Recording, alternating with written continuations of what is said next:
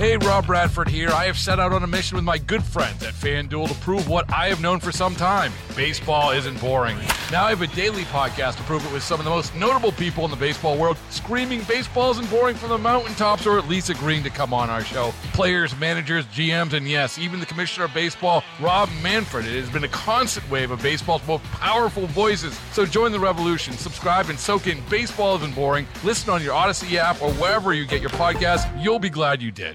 The word came down yesterday, Tuesday of this week, saying that women need to start thinking a little bit differently with their doctor's guidance about when they start screening for breast cancer. The number had been 50, and now they're saying every other year starting at 40 is what that guidance should be. Yesterday, we had a chance to talk with Dr. Matt Miller from Allegheny Health Network, who is radiation uh, uh, radiologist and also someone who does breast imaging for AHN. Today, we have a chance to visit with Rebecca Buell, and she is going to be talking to us about things from a non clinical standpoint. Rebecca, it's good to have you back on the program. How have you been? So good. Thanks for having me, Rick. She Happy to be here. She is the CFO of the National Breast Cancer Foundation. So, when you heard the news, when your colleagues heard this news, what was sort of the internal reaction at the National Breast Cancer Foundation? Well, at NBCF, we have actually never wavered on telling women that they need to go at 40. So we've been very uh, diligent about telling women that they still need to go at 40. We followed the American College of Radiology, which recommends has recommended to stay at 40. So so quite honestly, it's back to what we've been saying, and we're glad that it all aligns. But we have been very focused on telling women that at 40 you should start getting your mammograms, having those conversations with your doctor, talking about your risks. Uh, we know that 23% of women are diagnosed in their 40s. So if we are not waiting until 50, that's 23% of, of women who are being diagnosed who are now in a late stage and a higher risk of mortality from breast cancer. So the reality is we've had some ping-ponging going on here, haven't we, in terms of what that number is supposed to be. Are people confused or do you think at this point if they're just hearing a number they're just going to sort of go I mean, what what's your take on that? I think you're absolutely right. I think that's what's uh, a struggle is that it is causing a lot of confusion, and it's what is it, and why are you? Why is it changing from such a 10 year difference, right, from the 40 to the 50, and now mm-hmm. we're back to the 40. So I think unfortunately it does cause confusion. So we need to be strong as you're asking about what we're trying to do on the non-clinical side is communicating via email and social and getting in front of those people who are connected to us, telling them to make sure they are caring for the people in their lives and telling them and reminding them that they should go at 40. So it's just re, you know, we're just reiterating the fact that it's 40, but we are trying to use this to say, please be talking to your doctor. And and really they say to to evaluate risk to start at the age of 25. So at a younger age, even to start having that conversation with your doctor, if you think you might have any high risk, if you think you have, if you've had a strong family history of breast cancer, if you've had, if you may have a genetic mutation that you want to check on, but really starting to have those conversations early so that you know what the plan is and what the best course of action is with your doctor visiting with Rebecca Buell. She is the CFO for the National Breast Cancer Foundation. They are based in Texas, but she also is talking to us about the success that has been there because, and one of the things that Dr. Miller reminded us yesterday, Rebecca, is he said, you know, since the mid 90s, here in the United States, we have seen about a 50% reduction in the number of deaths from breast cancer. And that is a tremendous stride that is being made forward. You know, a large part of that is better uh, digital mammographies more access to them as well. What are some things, though, that you would like to see done, that the foundation would like to see done to continue to push that number smaller and smaller in terms of the number of women we lose from breast cancer? Our biggest stand of what we're trying to do is access. It is getting women, is removing barriers to those care. That's what we're always trying to work on. How can we make sure women aren't women just aren't scared to go? Women uh, have the resource in their very community, in their own backyard. They're not having to travel 50 miles to go somewhere to get this mammogram or to get a service that maybe they can't afford.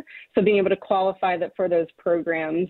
Uh, so that they can have access. That is our biggest deal is how can we remove barriers and just get women in. They may know what they need to do, but you know, kids come first. Other people always come first for women. So how how can we continue to get in their in their faces quite frankly get in front of them constantly and say you're important too you matter too you need to be in there. And, and that's what early detection is all about. And that is what the big messaging has been since the 90s is early detection saves lives. And the earlier we can get you in the earlier we can have you talking to your doctor and if you are prone or you will get that breast cancer diagnosis the earlier you catch it the greater your chances of survival, which has been a lot of the success of, of, what you're talking about, 50% decline and all.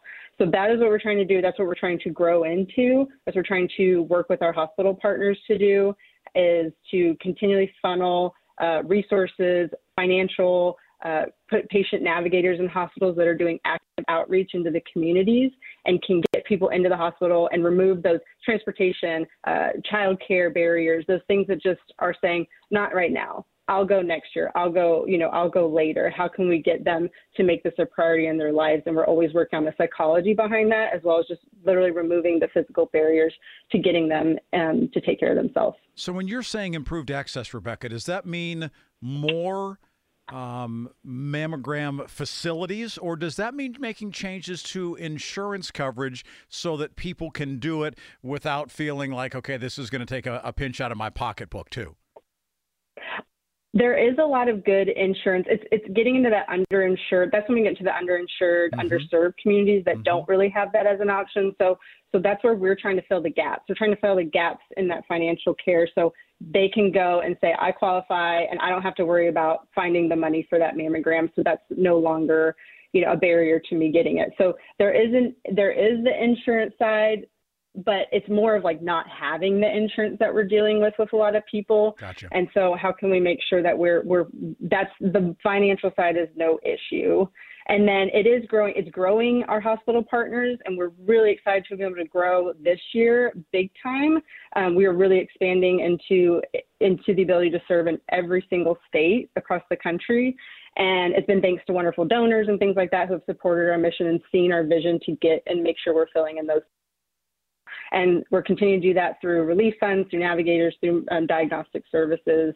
Um, but the need is there and it's great. And when we say we have some money, the grant, the applications pour in. They just come in tenfold. So there's just a great need to make sure we're filling in those gaps. Well, Rebecca, it's always great to have you on the program. You're so passionate about what it is that you do and the mission for the foundation. Thank you very much for carving out some time for us to explain sort of where you're coming down at the National Breast Cancer Foundation about the fact that these numbers have gone up and down and back and forth a couple of different times. And, and now hopefully people will start to heed the message of sooner the better when it comes to getting those screenings done. That's right. Thank you for sharing this important message with your guests and your and people and your listeners. Absolutely. Rebecca Buell joining us from the National Breast Cancer Foundation, where she is their CFO. Hey, Rob Bradford here. I have set out on a mission with my good friends at FanDuel to prove what I have known for some time baseball isn't boring.